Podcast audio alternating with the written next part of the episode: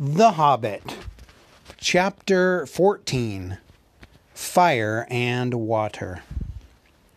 Now, if you wish, like the dwarves, to hear news of Smaug, you must go back again to the evening when he smashed the door and flew off in rage two days before.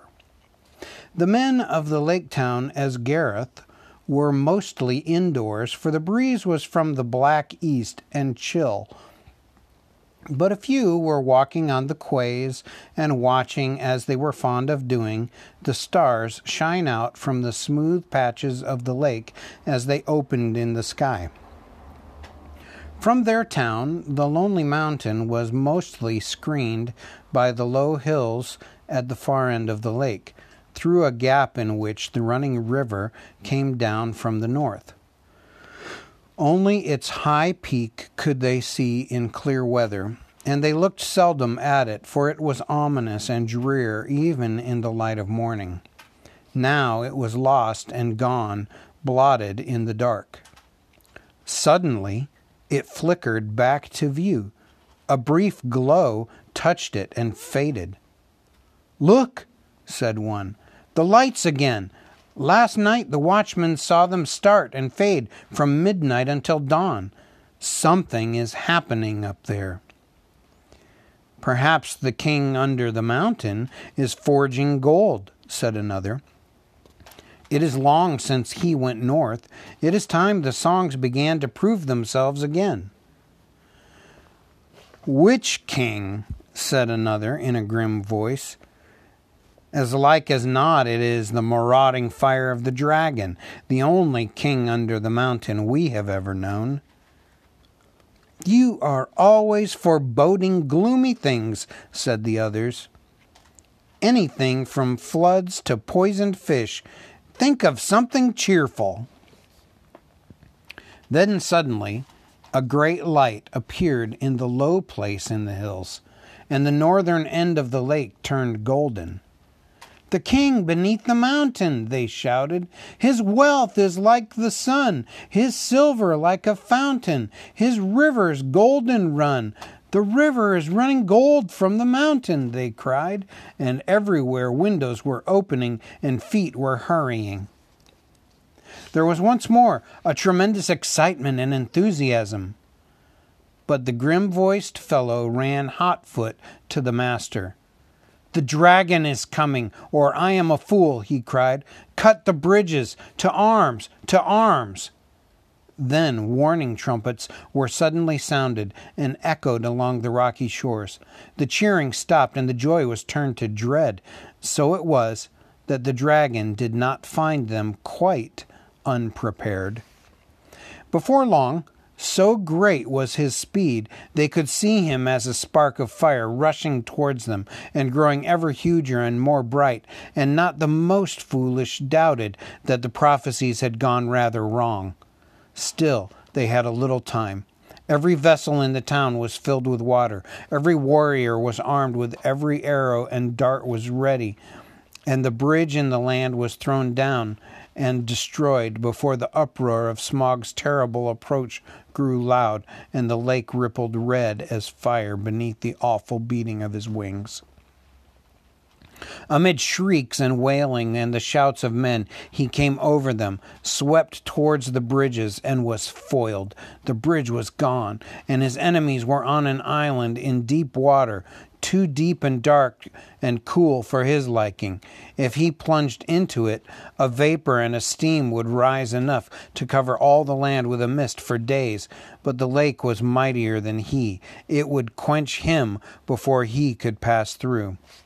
Roaring, he swept back over the town. A hail of dark arrows leaped up and snapped and rattled on his scales, and jewels and their shafts fell back and kindled by his breath, burning and hissing into the lake. No fireworks you ever imagined equaled the sights that night.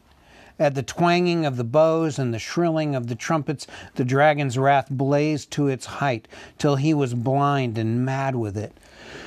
No one had dared to give battle to him for many an age, nor would they have dared now if it had not been for the grim voiced man, Bard was his name, who ran to and fro, cheering on the archers and urging the master to order them to fight to the last arrow.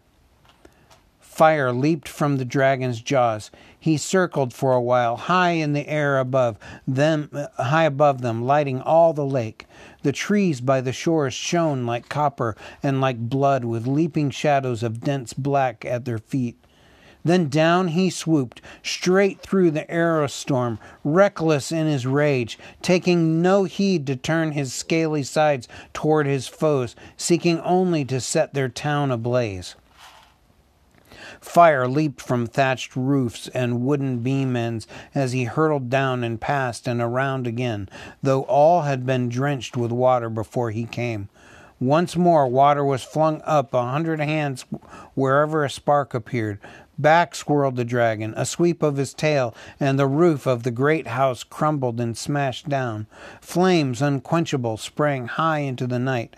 Another swoop, and another, and another house, and then another sprang afire and fell, and still no arrow hindered Smaug or hurt him more than a fly from the marshes.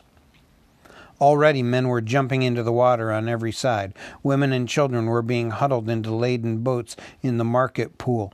Weapons were flung down. There was mourning and weeping, where but a little time ago the old songs of mirth to come had been sung about the dwarves. Now men cursed their names. The master himself was turning to his great gilded boat, hoping to row away in the confusion and save himself. Soon all the town would be deserted and burned down to the surface of the lake. That was the dragon's hope. They could all get into boats for all he cared. There he could have fine sport hunting them, or they could stop till they starved. Let them try to get to land, and he would be ready. Soon he would set all the shoreland woods ablaze, and wither every field and pasture. Just now he was enjoying the sport of town baiting more than he had enjoyed anything for years. But there was still a company of archers that held their ground among the burning houses. Their captain was Bard, grim, va- grim voiced and grim faced, whose friends had accused him of prophesying floods and poisoned fish, though they knew his worth and courage. He was a descendant in long line of Girion, lord of Dale, whose wife and child had escaped down the running river from the ruin long ago. Now he shot with a great yew bow till all his arrows but one were spent. The flames were near him. His companions were leaving him. He bent his bow for the last time. Suddenly, out of the dark, something fluttered to his shoulder. He started, but it was only an old thrush. Unafraid, it perched by his ear, and it brought him news. Marveling, he found he could understand its tongue, for he was of the race of Dale. Wait, wait, it said to him. The moon is rising. Look for the hollow of the left breast as he flies and turns above you. And while Bard paused in wonder, it told him of tidings up in the mountain and of all that it had heard. Then Bard drew his bowstring to his ear. The dragon was circling back, flying low, and as he came, the moon rose above the eastern shore and silvered his great wings. Arrow, said the bowman, black arrow, I have saved you to the last. You have never failed me, and always I have recovered you. I had you from my father, and he from of old. If ever you came from the forges of the true king under the mountain, go now and speed well. The dragon swooped once more lower than ever, and as he turned and dived down, his belly glittered white with sparkling fires of gems in the moon, but not in one place. The great bow twanged. The black arrow sped straight from the string, straight for the hollow by the left breast, where the foreleg was flung wide. In it, in it smote and vanished. Barb, shaft, and feather, so fierce was its flight. With a shriek that deafened men, felled trees, and split stone, Smaug shot spouting into the air, turned over, and crashed down from on high in ruin. Full on the town he fell. His last throes splintered it to sparks and gleeds. The lake roared in. A vast steam leaped up white in the sudden dark under the moon. There was a hiss, a gushing whirl, and then silence. And that was the end of Smaug and Esgaroth, but not of Bard. The waxing moon rose higher and higher, and the wind grew loud and cold. It twisted the white fog into bending pillars and hurrying clouds, and drove it off to the west to scatter in tattered shreds over the marshes before Mirkwood. Then the many boats could be seen dotted dark on the surface of the lake, and down the wind came the voices of the people of Esgaroth, lamenting their lost town and goods and ruined houses. But they had really much to be thankful for had they thought of it though it could hardly be expected that they should, should just then. Three quarters of the people of the town had at least escaped alive. Their woods and fields and pastures and cattle and most of their boats remained undamaged, and the dragon was dead. What that meant, they had not yet realized. They gathered in mournful crowds upon the western shores, shivering in the cold wind, and their first complaints and anger were against the master, who had left the town so soon, while there while some were still willing to defend it. He may have a good head for business, especially his own business, some murmured, but he is no good when anything serious happens. And they praised the courage of Bard and his last mighty shot. If only he had not been killed, they all said, we would make him a king. Bard, the dragon shooter of the line of Girion, alas, that he is lost. And in the very midst of their talk, a tall figure stepped from the shadows.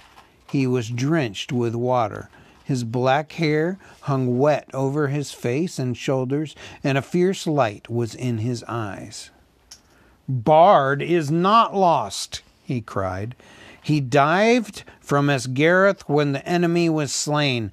I am Bard of the line of Girion.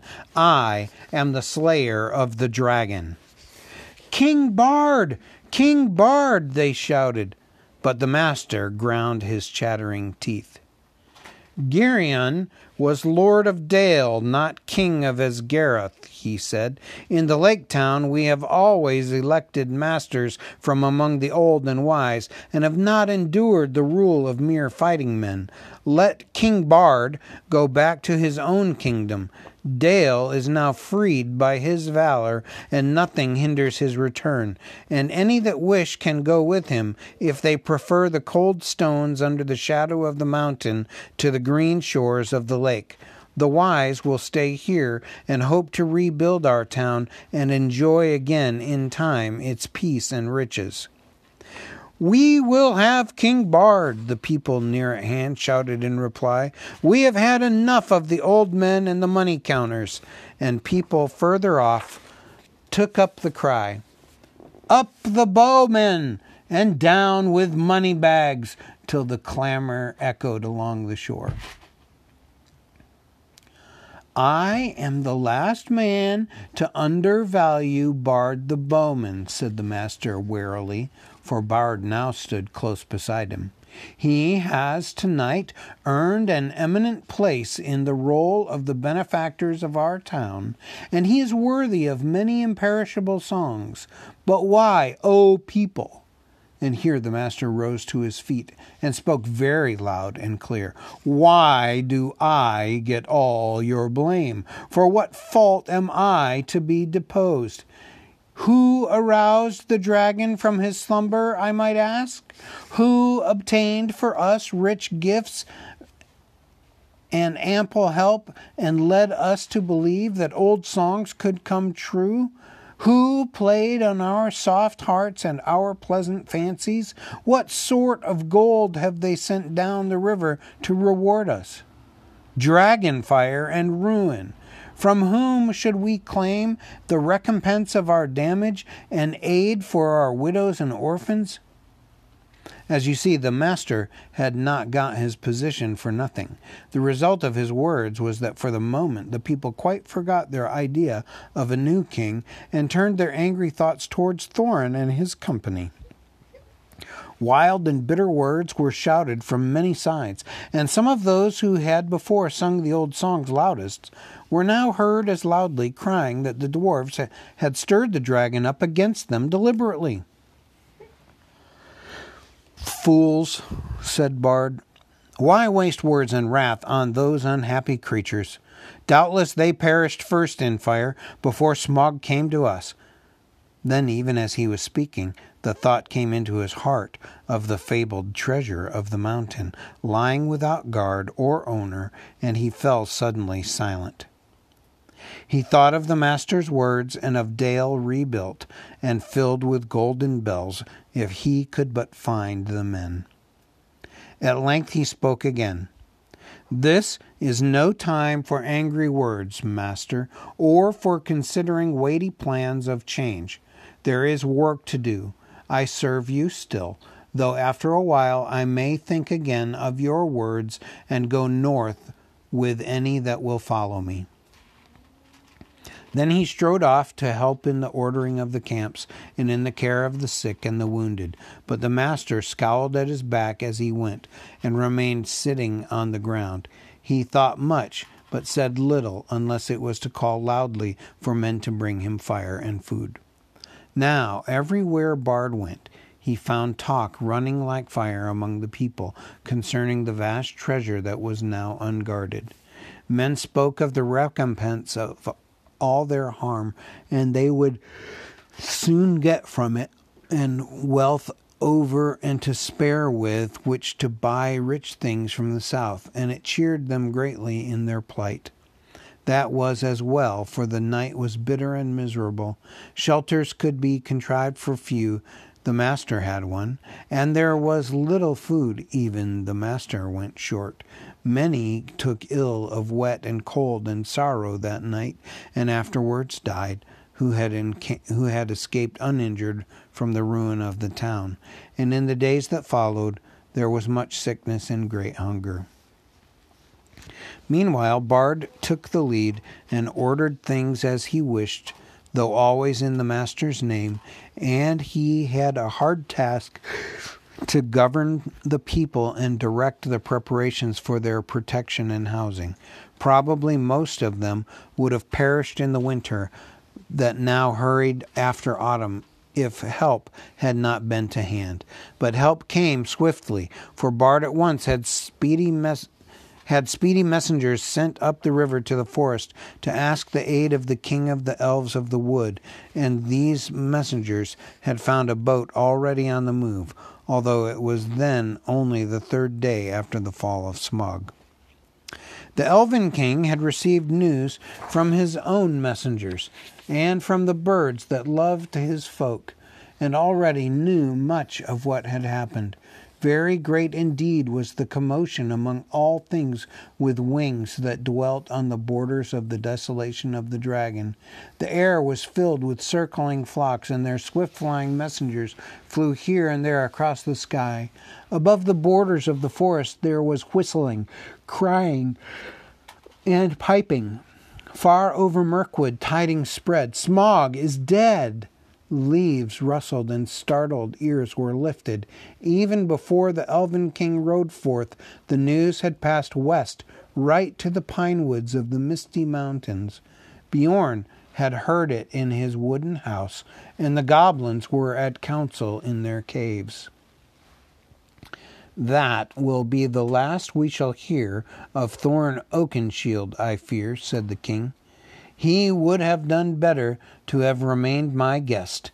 It is an ill wind all the same, he added, that blows no one any good, for he too had not forgotten the legend of the wealth of Thror, so it was that Bard's messengers found him now marching with many spearmen and bowmen, and crows were gathered thick above him, for they thought that war was awakening again, such as had not been in those parts for a long age. But the king, when he received the prayers of Bard, had pity, for he was the lord of a good and kindly people. So turning his march, which had at first been direct towards the mountain, he hastened now down the river to the long lake. He had n- he had not boats or rafts enough for his for his host, and they were forced to go the slower way by foot. But a great store of goods he sent ahead by water. Still, elves are light footed, and though they were not in those days much used to the marches and the treacherous lands between the forest and the lake. Their going was swift. Only five days after the death of the dragon, they came upon the shores and looked on the ruins of the town. Their welcome was good, as may be expected, and the men and their master were, were ready to make any bargain for the future in return for the Elven King's aid. Their plans were soon made with the women and the children, the old and the unfit. The master remained behind, and with him were some men of crafts and many skilled elves, and they busied themselves felling trees and collecting the timber sent down from the forest. Then they set about raising many huts by the shore against the oncoming winter, and also, under the master's direction, they began the, planting, the planning of a new town, designed more fair and large even than before, but not in the same place. They removed northward, higher up the shore, for ever, forever after they had a dread of the water where the dragon lay. He would never again return to his golden bed, but was stretched cold as stone, twisted upon the floor of the shallows. There for ages his huge bones could be seen in calm weather amid the ruined piles of the old town. But few dared to cross the cursed spot, and none dared to dive into the shivering water or recover the precious stones that fell from his rotting carcass. But all the men of arms who were still able, and the most of the Elven King's array, got ready to march north to the mountain. It was thus that in eleven days from the ruin of the town, the head of their host passed the rock gates at the end of the lake and came into the desolate lands.